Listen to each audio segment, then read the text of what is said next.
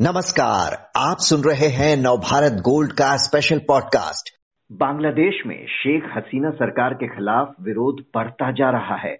मुख्य विपक्षी दल बीएनपी यानी बांग्लादेश नेशनलिस्ट पार्टी के हज़ारों समर्थक, राजधानी ढाका की सड़कों पर उतरे और प्रधानमंत्री शेख हसीना के इस्तीफे के साथ चुनाव कराए जाने की मांग की। इस बीच, विरोध को कुचलने के लिए सुरक्षा बलों ने बीएनपी के मुख्यालय में धावा बोल दिया, जिसमें एक व्यक्ति की मौत और कई घायल हो गए। इसके बाद से वहाँ स्थिति काफ़ी तनावपूर्ण हो गई है। तो क्या शेख हसीना सरकार की उल्टी गिनती शुरू हो गई है? क्या कट्टरपंथियों के हाथ में जा सकता है बांग्लादेश? आज की चर्चा इसी पर। बात करने के लिए हमारे साथ हैं साउथ एशिया मामलों के जानकार, जेएनयू के प्रोफेसर संजय भारद्वाज। संजय जी, बांग्लादेश में घटनाक्रम काफ़ी तेज़ी से बदल रहे हैं। शनिवार की हिंसा के बाद सरकार के खिलाफ विरोध प्रदर्शन उग्र होते जा रहे हैं। किस ओर जाते दिख रहे हैं वहाँ के हालात? देखिए, बांग्लादेश की अगर हम राजनीति को समझते हैं तो प्रोटेस्ट और ये धरना प्रदर्शन बांग्लादेश की राजनीति में बहुत दशकों से है। ये 1947 में जब से पाकिस्तान का हिस्सा बने तो वहाँ पे विरोध प्रदर्शन हुआ, पाकिस्तान के खिलाफ वहाँ की जनता खड़ी हुई, भाषा के लिए खड़ी हुई। उन्नीस सौ इकहत्तर में उन्होंने आज़ादी के लिए लड़ाई लड़ाई लड़ी। उसके बाद जब मिलिट्री रिजीम आ गया तो उन्होंने उन्नीस नवासी में इरशाद जो मिलिट्री रिजीम थी, उसके खिलाफ लड़ाई लड़ी। फिर उसके बाद जिस तरीके से एक नेक्सेस बना और पोलराइजेशन हुआ, और खासकर जब हम देखेंगे कि जो बीएनपी सत्ता में रही तो खास इलेक्शन के मुद्दों पर कन्फ्रंटेशन रहा दोनों पॉलिटिकल पार्टीज़ में।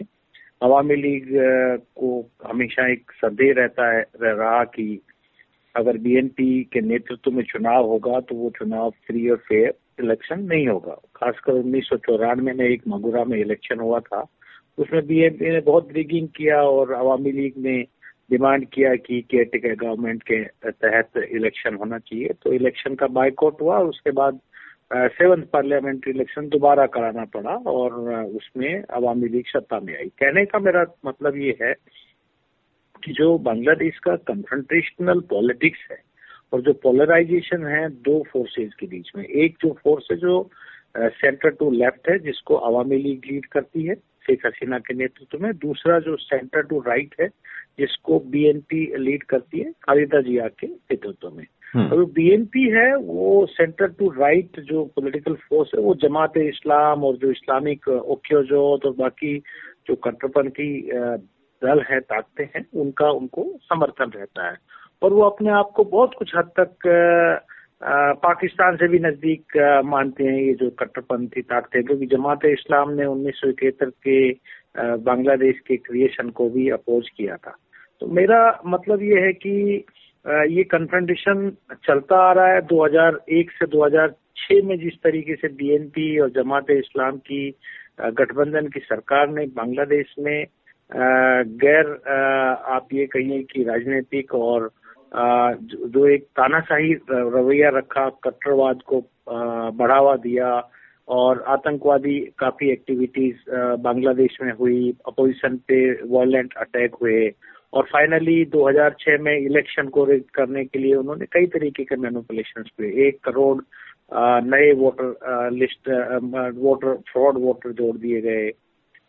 रिटायर्ड जो जज थे उनकी रिटायरमेंट एज को बढ़ा दिया गया। तो मेरा कहने का मतलब ये है कि जनता का जो केयर टेकर का सिस्टम था, उस पर भी विश्वास कम होने लगा, क्योंकि उस पर भी बीएनपी ने मैनिपुलेशन हुआ। तो अब जब 2008 में फिर से चुनाव हुआ केयर टेकर बैक जो जो army back care taker government है उन्होंने इलेक्शन कराया हम्म। उसमें शेख हसीना दोबारा से सत्ता में आई और उन्होंने काफ़ी कुछ हद तक कॉन्स्टिट्यूशनल नॉर्म्स को फॉलो करते हुए जिसमें कोर्ट का वर्डिक था कि किसी भी तरीके का कि कोई केयर टेकर गवर्नमेंट के तहत चुनाव नहीं होना चाहिए अनकॉन्स्टिट्यूशनल है क्योंकि केयर टेकर गवर्नमेंट मैनुपुलेशन करने के चांसेस होते हैं। उसके बाद से केयर टेकर गवर्नमेंट का, का सिस्टम खत्म कर दिया गया। 2014 में इलेक्शन हुए 2018 में इलेक्शन हुए दोनों बार अवामी लीग सत्ता में आई। अब 2023 में इलेक्शन ड्यू है दिसंबर में इलेक्शन होंगे। और ये जो राजनीतिक गहरा गहमा गर्मी हो रही है ये 2023 के चुनाव को देखते हुए हो रही है। अब सवाल आता है कि जो जिस तरीके से इलेक्शंस हो रहे हैं और जनता का समर्थन अवामी लीग को मिला है उस पर क्वेश्चन मार्क किया जाता है कि डेमोक्रेटिक नहीं है। Values hmm. को ध्यान नहीं दिया जा रहा है। मानव अधिकारों का उल्लंघन हो रहा है। लोगों का को अन, अनावश्यक रूप से अरेस्ट किया जा रहा है। किलिंग हो रही है। ये एक तरीके से अपोजिशन अपने अपना देश मज़बूत करने के लिए इस तरीके के धरना प्रदर्शन बांग्लादेश में हो रहा है। वही दो हज़ार दस दिसंबर को बांग्लादेश में ये धरना प्रदर्शन हुआ। अब सवाल आता है कि क्योंकि बांग्लादेश की सरकार को अपोजिशन आर्थिक मुद्दों पे घेर नहीं पा रही है। आज हम्म। अगर देखते हैं तो दक्षिण एशिया में अगर कोई फास्टेस्ट ग्रोइंग इकोनॉमी है तो बांग्लादेश है। अगर ह्यूमन डेवलपमेंट इंडेक्स में अगर किसी देश की स्थिति देखते हैं तो बांग्लादेश की बहुत बेहतर है। इंडिया से भी कई मामलों में बांग्लादेश का ह्यूमन डेवलपमेंट इंडेक्स बेहतर है। उनका काफ़ी कुछ हद तक फॉरेन रिज़र्व मज़बूत है। एक बैलेंसिंग अप्रोच उन्होंने अपनी अपनी विदेश नीति में रखा है चाहे वो डेवलपमेंट के इश्यूज़ को लेके हो, सिक्योरिटी के इश्यूज़ के लिए हो। लॉ एंड ऑर्डर की बहुत अच्छी मज़बूत स्थिति रही। फंडामेंटलिस्ट और रेडिकल ताकतों को वहाँ पे पनपने नहीं दिया गया और भारत के साथ भी संबंध अच्छे हुए। तो ये बातें इन बातों पे तो बीएनपी या अपोजिशन पॉलिटिकल पार्टीज़ सरकार को घेर नहीं पा रही है क्योंकि सरकार का जिस तरीके से एनकरेजमेंट है डेवलपमेंट को हम्म। और जो लोगों के की, की जो अपेक्षाएँ हैं उनको मीट करने का तो वहाँ तो सब ठीक है। अब लोकतंत्र के नाम पे ये नगाड़े बज रहे हैं। अब उसमें जहाँ शेख हसीना कहीं कहीं कुछ ताकतों से या, विदेशी ताकतों से सहमत नहीं होती हैं तो वो भी लोकतंत्र के नगाड़े को लेके और वैल्यूज़ की बात करने लगते हैं चाहे उसमें अमेरिका हो चाहे वो वेस्टर्न वर्ल्ड हो इस तरीके की बातें आती है। यानी आप कह रहे हैं कि जो भी बीएनपी के नेतृत्व में ये विरोध प्रदर्शन हो रहे हैं उनमें इतना दम नहीं कि वो शेख हसीना को कमज़ोर कर सके उनकी सरकार को उखाड़ सके। क्योंकि आप ये देखिए कि पूर्व पीएम खालिदा जिया के बेटे पर भी करप्शन के गंभीर आरोप हैं। अगर वो चुनाव की मांग करती है तो इन आरोपों का सामना तो उससे भी चुनाव में करना होगा। तो क्या आपका ये मानना है कि शेख हसीना के लिए राह अभी उतनी मुश्किल नहीं जितनी दिखाई दे रही है?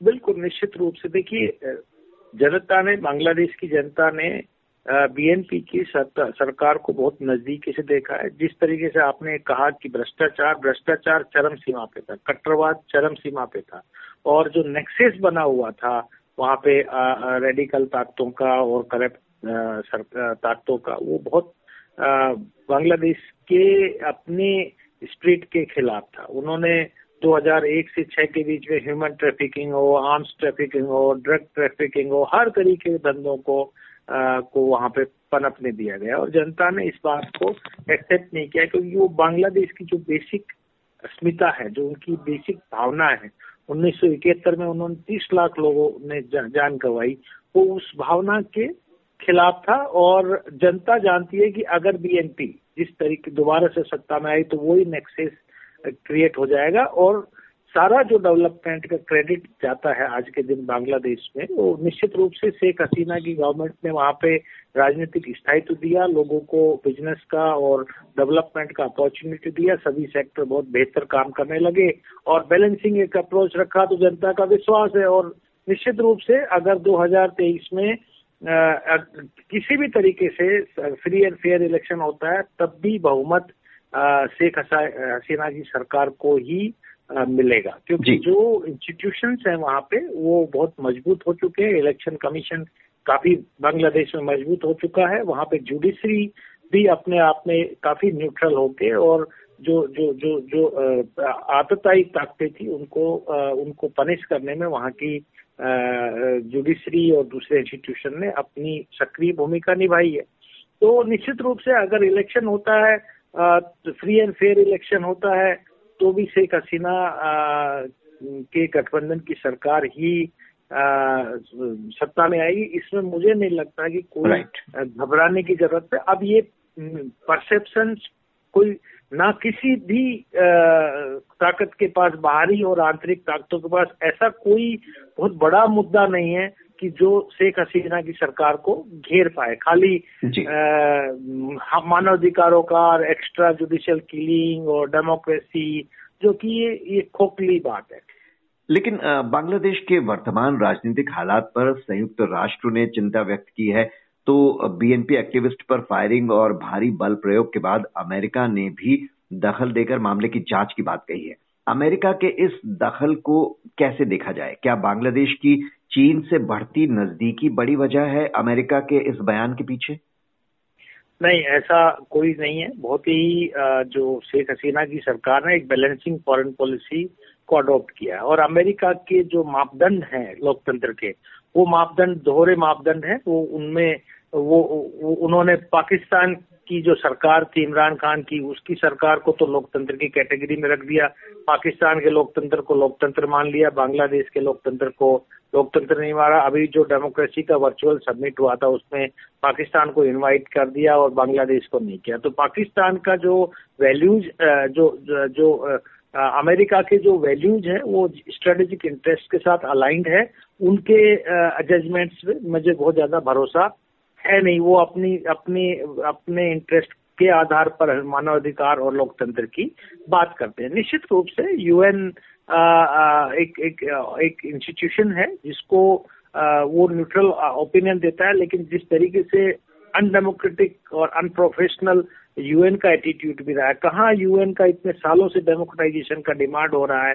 भारत जैसे 130 करोड़ लोगों की आबादी को आप वहाँ परमानेंट मेंबरशिप नहीं दे रहे हैं यूएन सिक्योरिटी काउंसिल में और कुछ ताकतों ने उसको घेर रखा है तो तो यूएन की क्रेडिबिलिटी पे भी एक बहुत बड़ा सवाल अपने आप में उठ रहा है। तो मुझे नहीं लगता कि दबाव की टेक्निक टेक्टिक्स है शेख हसीना का सरकार पर ताकि वो भी, वो वहाँ पर जो वेस्टर्न ताकतें, खासकर अमेरिका, अपना अपना वर्चस्व अपना स्ट्रेटेजिक इंटरेस्ट या बाकी मामलों में अपना प्रभुत्व बरकरार कर सके।